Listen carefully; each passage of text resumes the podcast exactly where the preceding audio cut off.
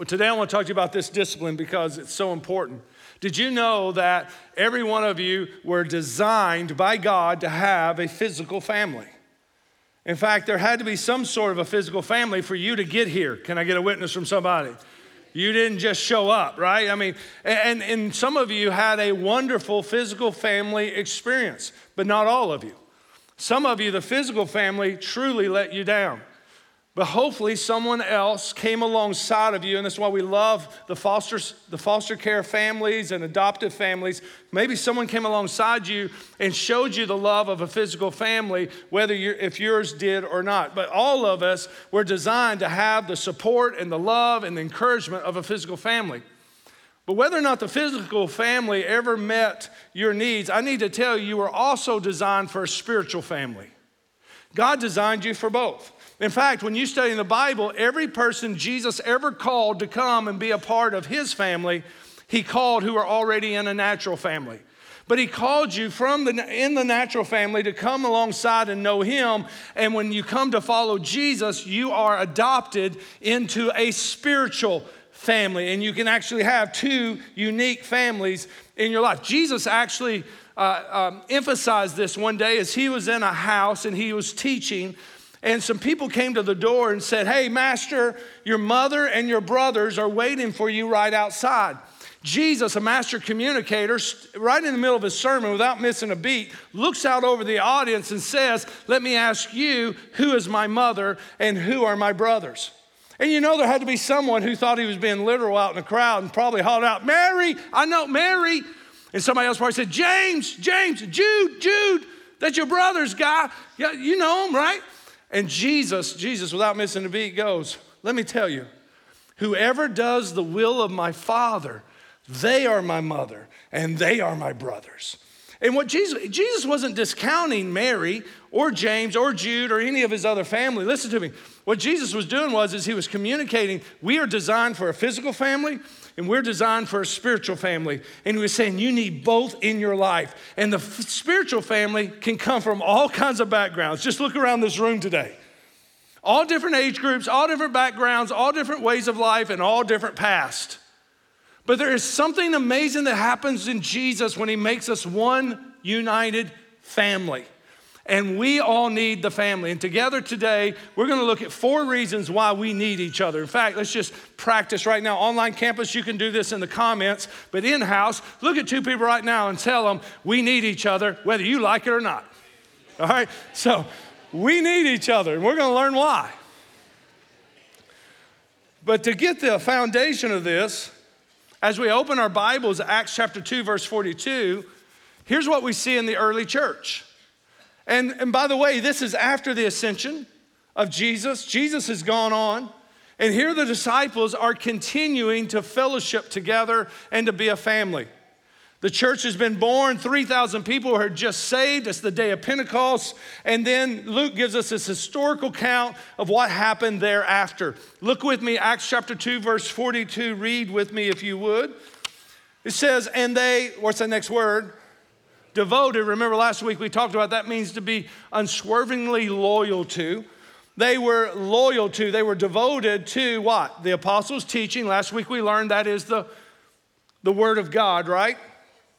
Now underline this, but also to the fellowship. And then underline this one, and to the breaking of bread. And together we're going to talk about both of those because they are connected.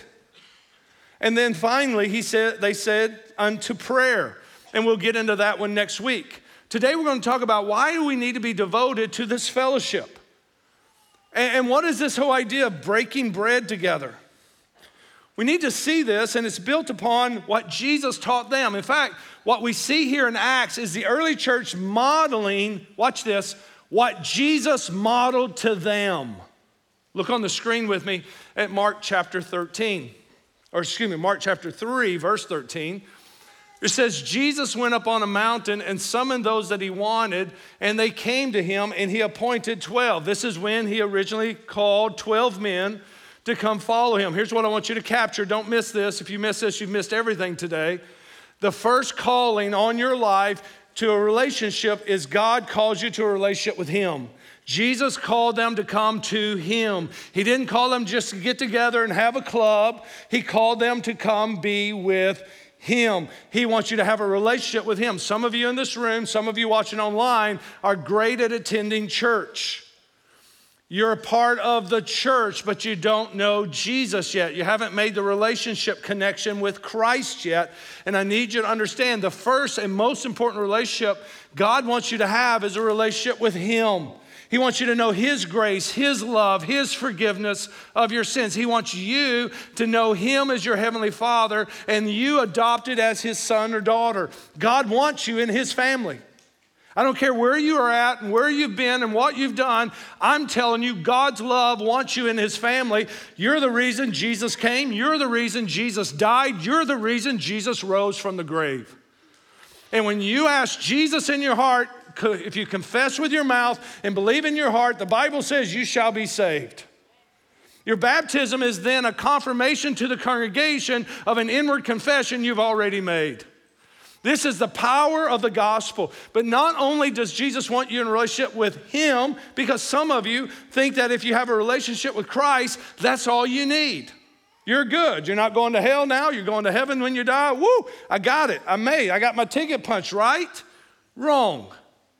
There's more for you than just simply knowing you're going to heaven. God doesn't want you to live out your faith like a lone ranger. Anybody know who the lone ranger was?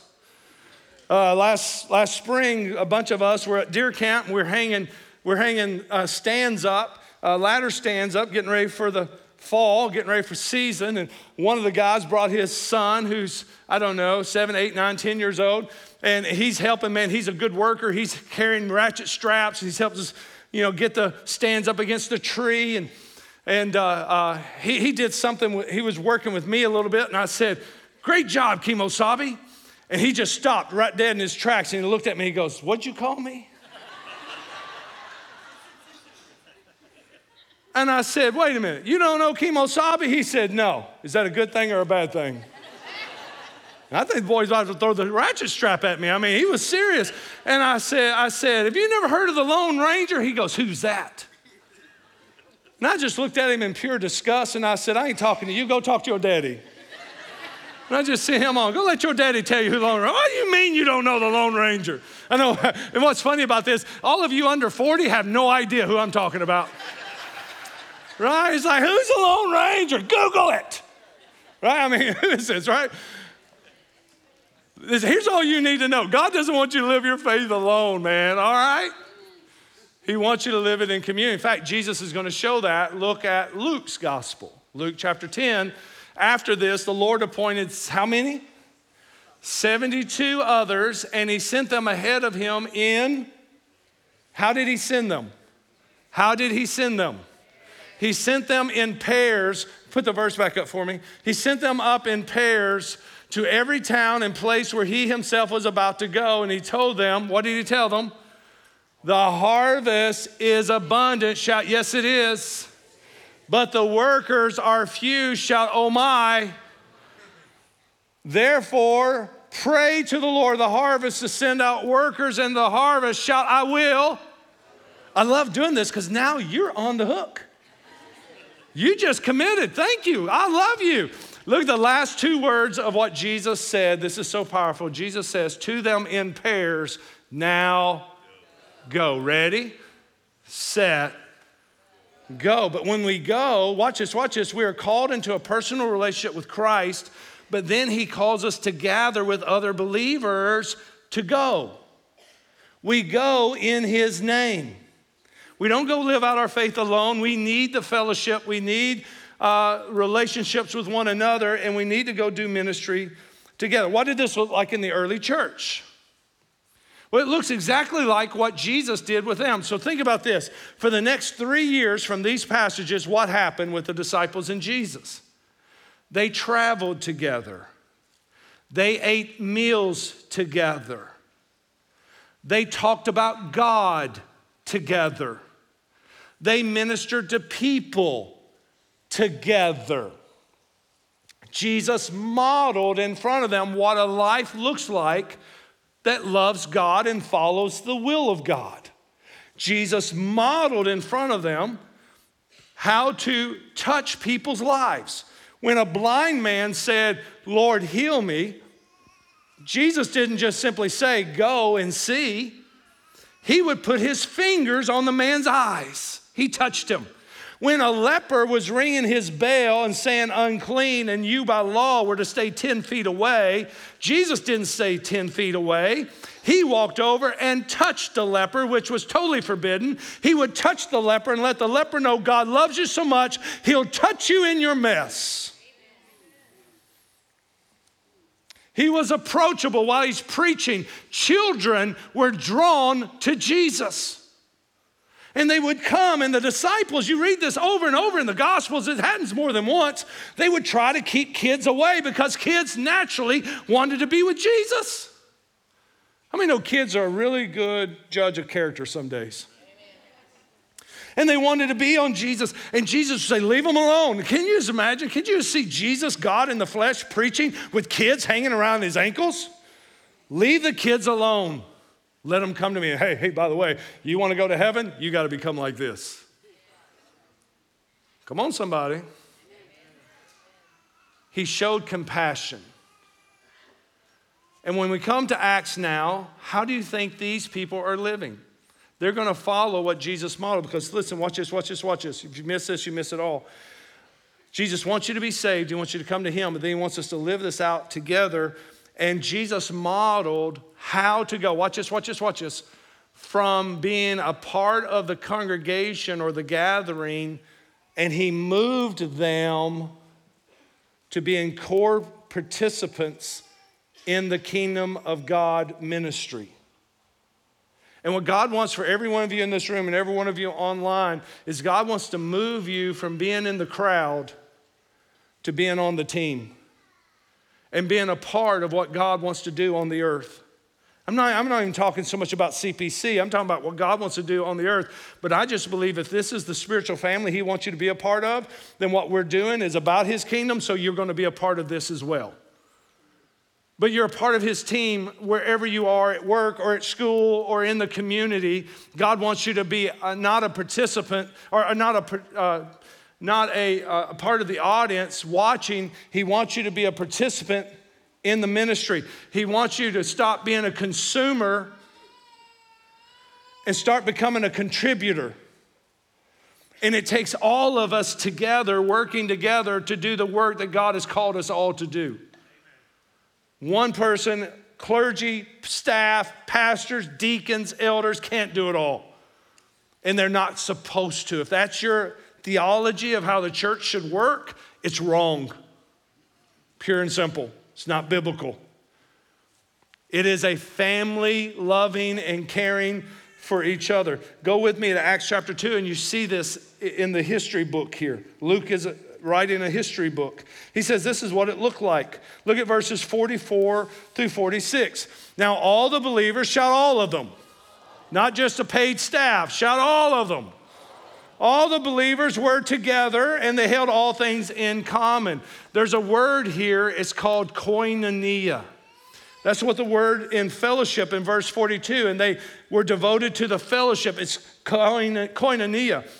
Uh, here, when they held all things in common, it's koinonia. In the Greek, it's koinonia. In the English, we have to use multiple words because of the depth of the meaning of the Greek word koinonia.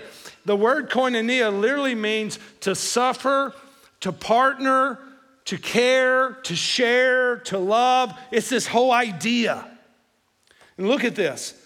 All the believers were together, held all things in common. They sold their possessions and property, distributed the proceeds to all as anyone had need every day. Shout daily.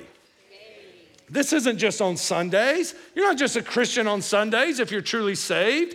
And he says, and they every day they devoted themselves to meeting together in the temple, shout big church. Did the early disciples still go to the temple? Yes. Well, I thought they were Christians now. Yes. But remember, I told you last week, Jesus used the Old Testament to point them to Jesus. They could still go to the temple, even though they were Christians, and take everything that they were learning and point it to Jesus.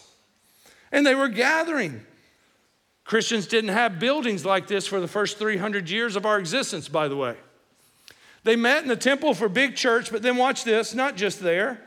Every day they met together in the temple and broke bread from house to house. Now, on the day of Pentecost, 3,000 people were added to the church. They couldn't all get to know each other. So, what did they do? They worshiped in a big gathering and then they broke up into groups.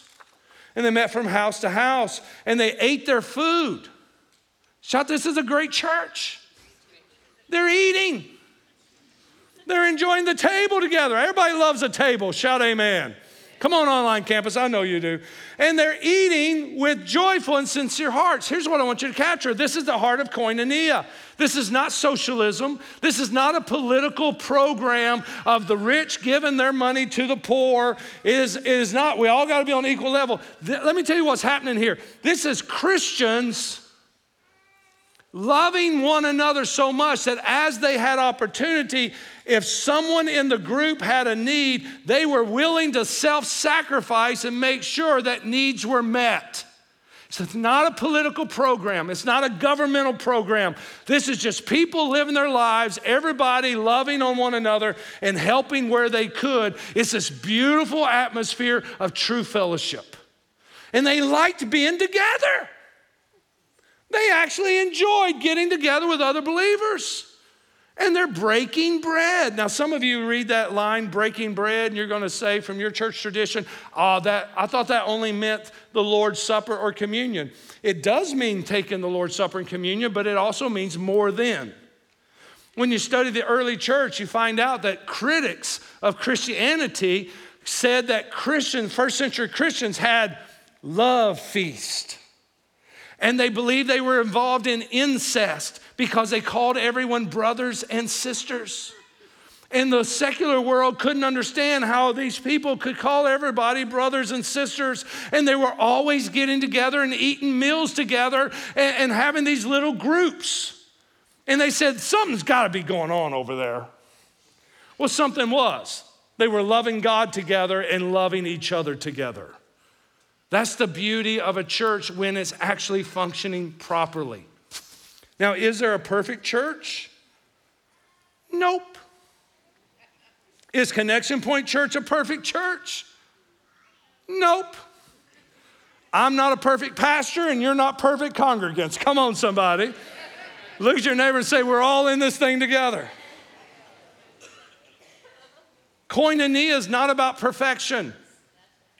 Some of you have had some church hurt. Listen, I'm going to tell you any church you join that has more than you in it, eventually someone's going to let you down.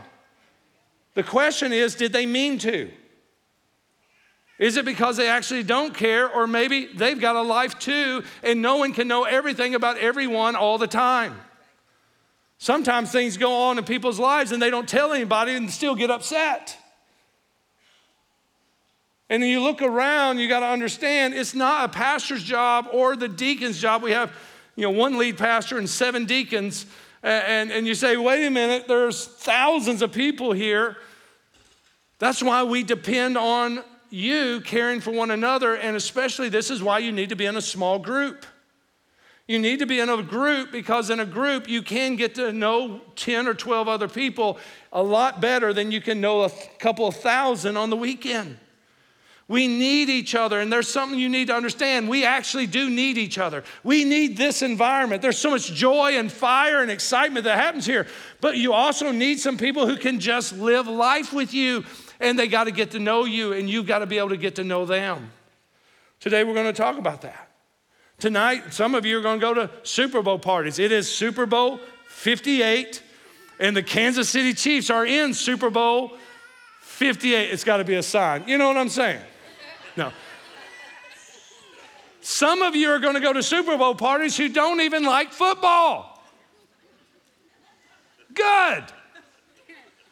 Why do people love to go to Super Bowl parties even if they don't watch the game? Food and people.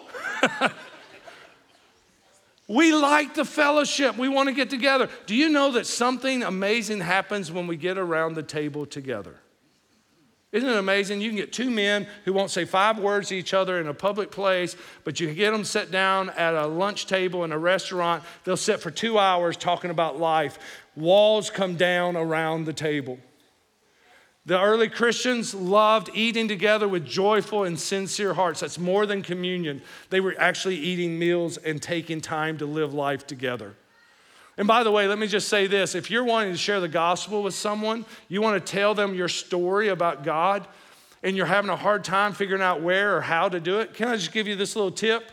It's a lot easier to share the, your testimony about Jesus sitting at a table with someone because the walls come down and everyone's a little more vulnerable when you start eating together. Create a welcoming environment when you share the gospel with people. And just give them your testimony and let the Holy Spirit do the rest. I encourage you to understand this. Look at this line. Here's what the church is the church is imperfect people. Shout, that's me right there. Imperfect people living life together, serving a perfect God. Koinonia is we live life together, we give each other grace, we help each other the best we can. We love on each other. The best thing we can do for each other is to help each other keep looking up, for we know where our help comes from. Our help comes from the Lord. Let me share four things with you, and these are going to go quick. These are just the little aha moments of why we need to live life together. Number one is we need people to walk with us. We're on a faith journey and you don't need to walk it alone. We need people who can come alongside and walk through this journey with us because here's what happens write this down. When you walk with other people in your faith, it gives you confidence and support. How many know that uh, you, you feel more comfortable in numbers? Especially when you're going somewhere you've never been before. You got to go somewhere you've never been before, you will look for people to go with you. It just gives you confidence and support. And you're walking through a life journey that you've never been before. You need people who can walk with you. They may not know how to go there either. They may have never experienced what you've experienced. They may not have all the answers. People in the church don't have to know all the answers. We just have to go through the life experience together. We just got to live it together. We need people to walk with us through whatever's coming. This is why Hebrews 10 says, we should consider one another and provoke one another. I love this. Provoke one another to love and good works. My wife fusses at me all the time because I'm always provoking the grandkids. And I'm like, I'm biblical right here. Of course, I'm not provoking them to love and do good works. It's usually the opposite. But anyway, we're to provoke each other and we're not to neglect the gathering together as some are. We're to encourage each other as we see we're closer to the Lord's return. Somebody shout, We need each other. Someone said this in Zambia. Zambian proverb says this When you run alone, you run fast. When you run together, you run far. Number two, we need people to work with us. How many know that God's given every one of us gifts and talents and abilities? Rick Warren would say it like this You all have a shape. You have spiritual gifts you're given when you become a Christian. Some of you don't even know what all God's invested in you, but He's invested in you. You have a heart, you're passionate about something, you have natural abilities you were born with, you have your own personality, and you have life experiences. And God is a master at taking all of that together and helping you find areas where you can make a contribution to the work of God on the earth. You're all shaped. Ephesians 2:10 says we are his workmanship. We are created in Christ Jesus to go do good works. Snowflakes are frail and small. But if you put enough of them together, they can stop traffic. Amen. Number 3, we need people to watch out for us. How many of you believe there's a real literal devil out there? Do you know many people in Christian churches today believe in God but don't believe in a literal devil? Can I tell you, you can't have one without the other? You can't have good without evil, light without darkness. You need to know that the Bible says he's real. Jesus said he was real, called him a personal pronoun, said he's a thief and a killer and has been from the very beginning. We even have his name given to us in the Old Testament and how he fell from his position because God gave even the angels the free will to serve the Lord or not. You can't have love without free will. And yet God is still sovereign. You try to wrap that your mind around that. Theologians can't even explain that. But I can tell you this, Evil does exist, and he's out to destroy you and hurt you. And if he can't get to you, he'll get to the people you love. And you need a group of people that you can get connected to in the faith. You need a church family who'll walk with you and help you uh, watch out for his attacks. You need people that you can get close enough to in the faith that you give them permission to walk with you, warn you, pray for you, encourage you, and when they need to, hold you accountable. No one likes that. Everybody likes to hold everybody accountable if they can do it on social media where they can hide behind a screen and a thousand other likes. But that's not biblical. We're to hold each other accountable according to Galatians 6 1 privately and with a spirit of gentleness, knowing we may fall next ourselves.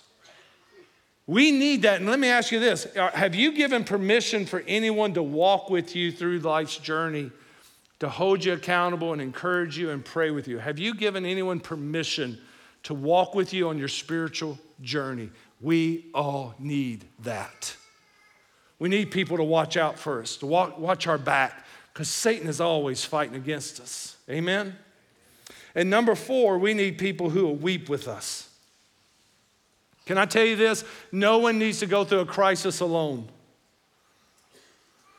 One of the critiques of large churches is, ah, oh, you can't, you go there, you just get lost. Well, you will if you don't get to know people. Can I tell you this? You can be a church of 50 and get lost. I, you know what?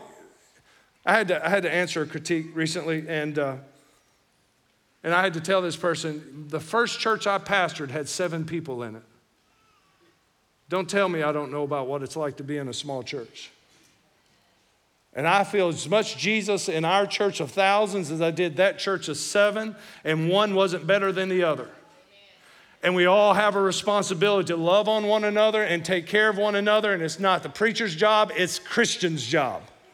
It is my job and your job. It is all of us together walking through life together, loving each other, holding each other accountable, helping each other through life struggles because we've all experienced them. And no one should go through a crisis alone. This is why we need to get into the fellowship, the koinonia of one another, get in each other's lives, love on each other. Because God wants us to care. Listen, can I give you an illustration of this? Mark chapter 14, Jesus goes to the disciples. It's the night Judas sold him for 30 pieces of silver. You know what Jesus didn't say? Hey, y'all, why didn't somebody warn me about Judas? Jesus wasn't caught off guard by Judas. But after Judas sold him, Jesus said to the disciples, Look at verse, or just listen to me as I read to you Mark 14. What's there on your message notes? Then they came to a place named Gethsemane, and he told his disciples, Sit here while I pray. Then he took Peter, James, and John, shout his three buddies. He took Peter, James, and John. Who were they? His three buddies. And Jesus began to become deeply distressed and troubled. And Jesus said to them, I am deeply grieved to the point of death. Remain here and stay awake. Watch this. Jesus, the Son of God, was deeply distressed and going in a dark valley. And he himself modeled, I need my buddies with me tonight. Could Peter, James, and John fix it? They couldn't fix it. Had they ever been there? They'd never been there. They didn't know how to talk, they didn't know how to help him. The only thing Jesus asked for them is just be present with me. Sometimes people just need you to be present with them when they're going through a crisis. Just come sit with me while I pray. Stay awake. And you know what the amazing thing is? They couldn't even do that. They kept falling asleep. But Jesus had them there with him. Jesus had them there with him. He loved them. And folks, we need each other. Amen. Some of you today are going through something you hadn't told anybody about. You need to come in a moment and meet one of our prayer team members up here at the altars or out in the lobby. If you go to that counter, at our prayer ministry, we actually have private rooms. People go back there and pray with you and stay with you as long as you need today. Some of you need to go to your small group this week and say, hey, here's what I'm going through. Would y'all pray with me? We need one another, and you need the freedom to have that relationship with other people. Maybe you need to take someone out to lunch and have a conversation with them this week. We need encouragement. We need accountability. We need each other. Some of you today need to stop consuming, start contributing, and you need to go out there to the next steps or scan that QR code and sign up for the next starting point. And you need to join the partnership of CPC. We're not members here, we're partners together. I hate the word membership. We partner together to love and to care and to do ministry together. Some of you need to join a group. Some of you need to join a serve team. You've got a step to take. Join the koinonia, live out your faith with a community. Some of you, today's your day to receive Christ and make him the Lord of your life. And we want to give you that opportunity. We're going to get ready to stand in a moment, we're just going to sing just a small portion of a song, give you a moment to pray and to think about the step God wants you to make. But here's what I want you to know you need this, I need this. Watch this, watch this, watch this. Our community needs us to be connected in koinonia. They need us to get connected to one another. You know why? Here's your big takeaway write this down. The way in which we live out our faith as a spiritual family demonstrates to the world the authenticity of our faith in Jesus. If we don't love each other out here and you go out there and preach Jesus to them, you know what I hear a lot in the, in the secular world? I don't need Jesus because Christians can't even get along. Jesus in John 13 said, The world will be convinced you're my disciples if you love one another. And the way we love each other is a witness to the world around us. Amen.